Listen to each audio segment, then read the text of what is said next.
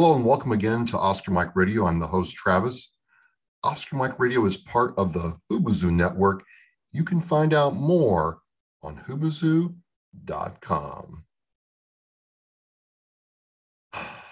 And it's after Valentine's Day. One of my favorite times of the year. I've I've done shows about Jody, shows about shows about again. Hello, my name is Travis, and welcome again to Oscar Mike Radio. Oscar Mike Radio is part of the Hubazoo network. You can find out more on hubazoo.com. I want to start by thanking all my sponsors Joyce Asack of Asack Real Estate and Reaper Detailing and Power Washing. Thank you very much for your support. And speaking of supporters, I have Super Savage Salad Dressing, Bottom Gun Coffee, and Cason Shaving Company. Check out the show links and watch the show for discount codes on their products. And thank you again. This is one of my favorite times of year where I get to watch primarily men jump through hoops to affirm their love for their special someone.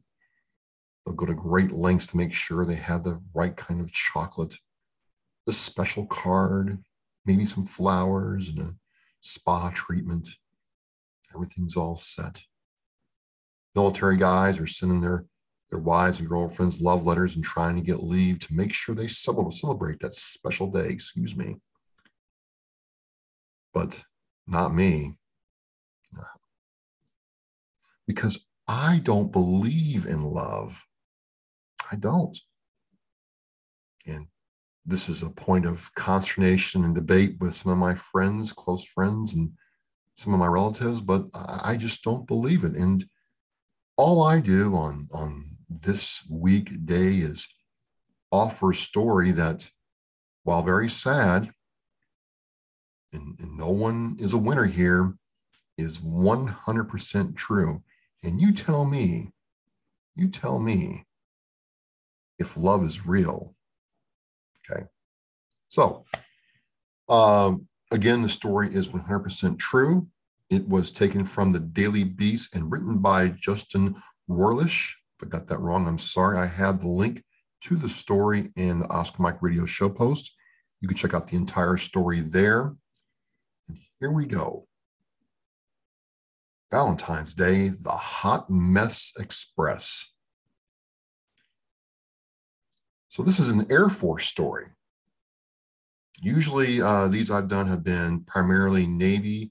Uh, the first one I did was Navy, uh, some Marine Corps ones in the Army, but this one is Air Force. And as a bonus, this one is a female service member who made some questionable choices. Understandably so, but made some questionable choices. Anyway, here's a stage 29 year old Caitlin Lucille Day, who was an airman first class, it's an E3 at age 29, which would suggest, you know, as, as an E3, you're going to make E3 in, in the Army, Marine Corps, Navy, Air Force within your first 12 to 18 months of service, two years tops. So it's highly likely she joined the Air Force when she was 27 max, maybe 26. So an, an older service member, not 17, not 18, not 21 even, but, but north of 25. And she is been sentenced to 10 years for the attempted murder of her husband, a Mr. Tyler Day, who's 28. And I have the link to the Air Force's, um, you know, statement document about, you know, their the story of this, the position, and the sentence. So the Daily Beast story goes to say that the couple met in the spring of 2017 at an outpatient treatment program in Shreveport, Louisiana. Now, where this happened is a place I'm very familiar with. I've been to Barksdale Air Force several times as a civilian as a kid. for the air show and other things. You know, great place if you love aircraft and you know the the eighth bomb, eighth strategic air command is out of there. Um, as I recall, uh, they have B-52s and A-10s, and you know the refuelers out of Barksdale. Barksdale's in Bossier City, and you know I was in Shreveport. So they met at an outpatient treatment program. I, I, I don't know if that means like a a recovery program, but some kind of program. And then they were married in July. And after they were married, you know, Caitlin does the responsible thing. She adds Tyler as a dependent. And yes, it happens. Female service members get married to men or women now, and they will take out a life insurance policy. It's, you know, it's the right thing to do. And then after that's done and the thing, the wheels come off, but not in like two years or five years or 10 years. Let's try two weeks. Two weeks. Two weeks later, she discovers that Tyler is having an affair and his affair partner is pregnant.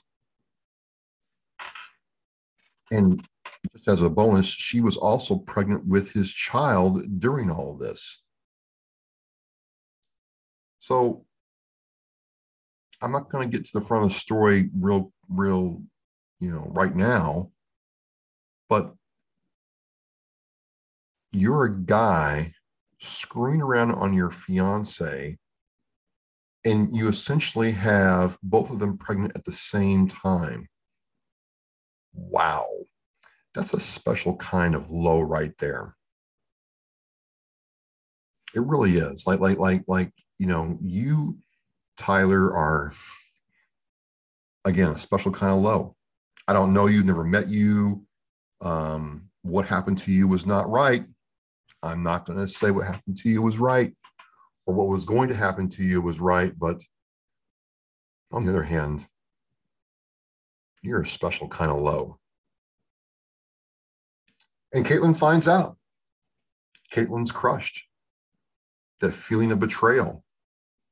And I've seen it. Look, um, say what you will, but you know, when I was in, you know, Yuma, every now and then we'd have a E5, E4, or sometimes even a staff NCO on a Monday or Tuesday night with a sea bag coming to the barracks, seeing the duty NCO to get a bed to sleep in while they're trying to figure this out.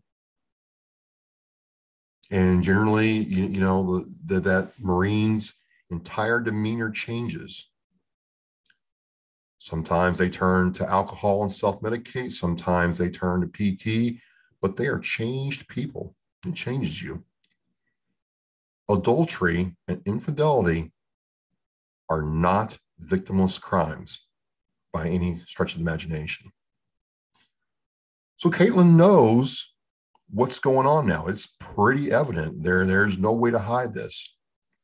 And she's feeling betrayed. She's feeling used. She's feeling all the things a person goes through when they're going through this.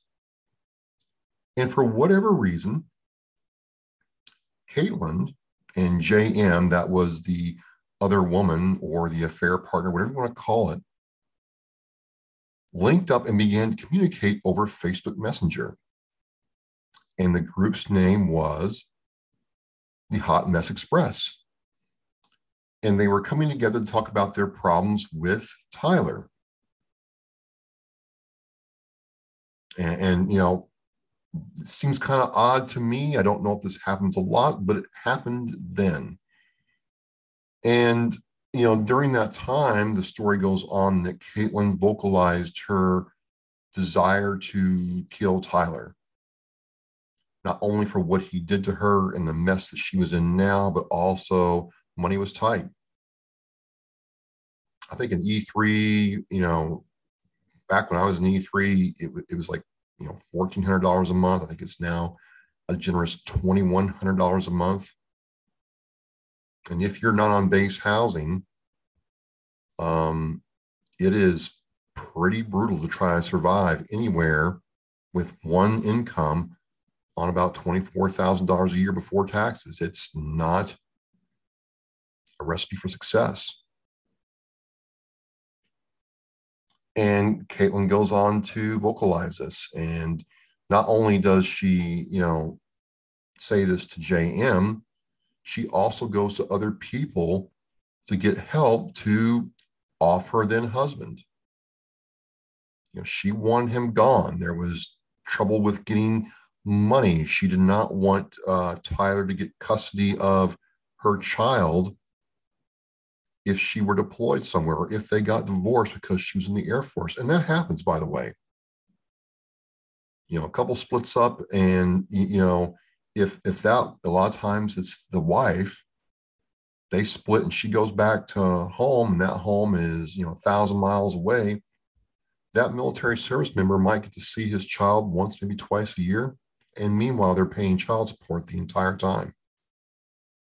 So she was she was upset. And she tried to find different avenues of help. It's all in the article, right? And so somebody said something to someone because all of a sudden the Air Force Office of Special Investigations, I guess that's like, um, you know, NCIS for the uh, Navy or the, you know, the Marine Corps, started investigating this. And they started building a case. And unbeknownst to Caitlin, they had gotten to JM because, you know, on the Facebook Messenger, there's several entries where she very clearly lays out that she wants to kill her husband. Now, again, I have no love, respect, or admiration for Tyler at all. Never will. However, I, am very clear about this. When you're in this state, you may want to kill that person. It's a honestly a normal reaction. But setting up and executing it and playing it are, are wrong things. And I don't care if you're a civilian, I don't care if you're military, there are other ways to deal with this. We'll get back to that in a second.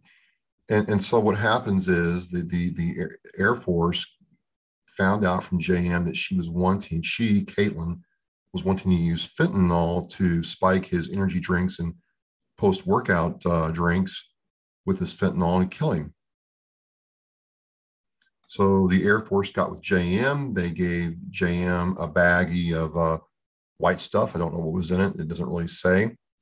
And JM gave it to Caitlin with the knowledge that she was going to use it to kill her husband.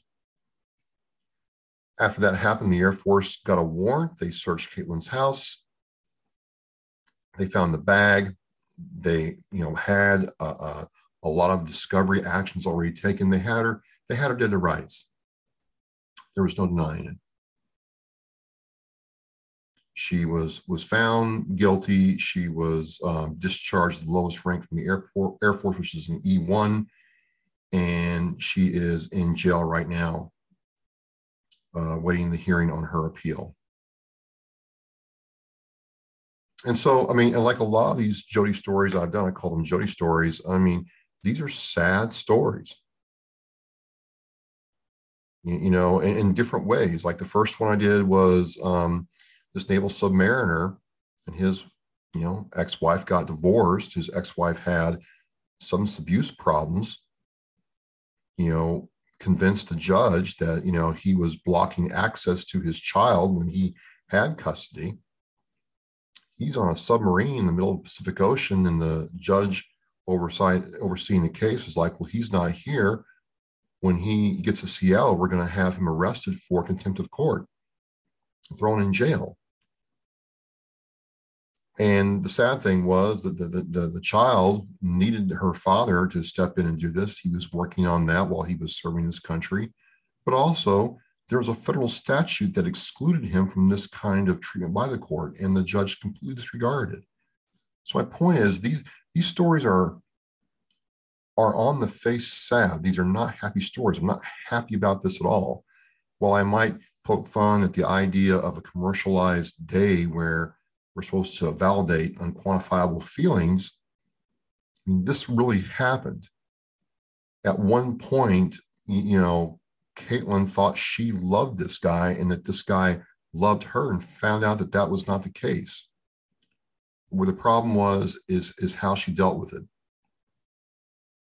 And so I tell these stories to to make people understand that there's sometimes where you know a service member has a PTSD event. It's not because of combat or anything else. It, it's stuff like this, and it has an effect on people, civilian or military, by the way. But you know, it's it's felt more in the military because if you get divorced and you have children, you might not see your kid for years.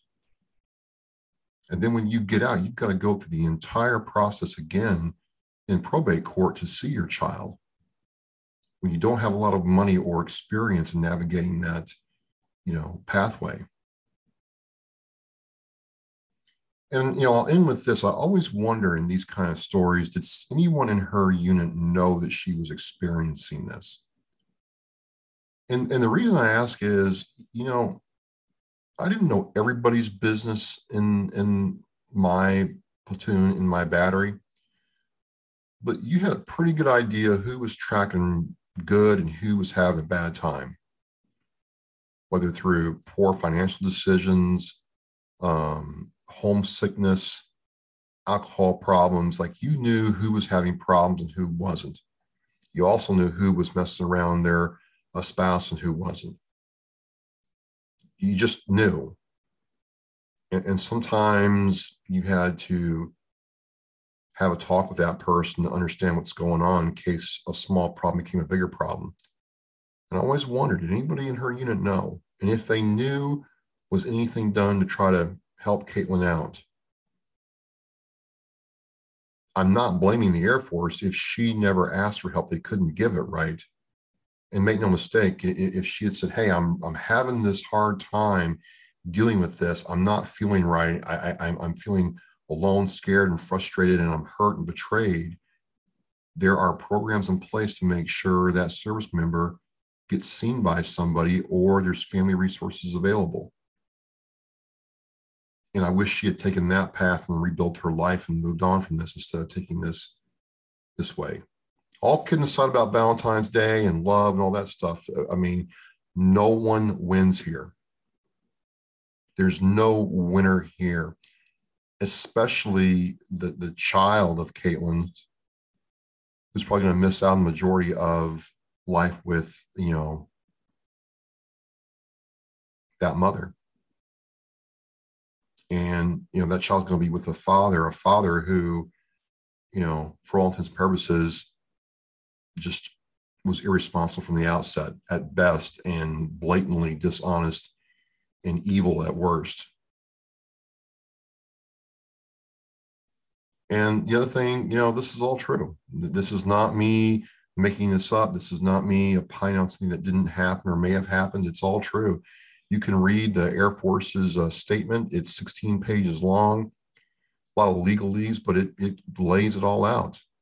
Just series of poor choices and unfortunate events that lead to this terrible thing. So again, um, every now and then I find these stories. I'll add this to the Jody series, and uh, you can tell me what you think. But it's all true, and it's all sad, and no one wins. I'm Travis, the host of Oscar Mike Radio. Thank you for listening and watching, and we are Mission in Flight.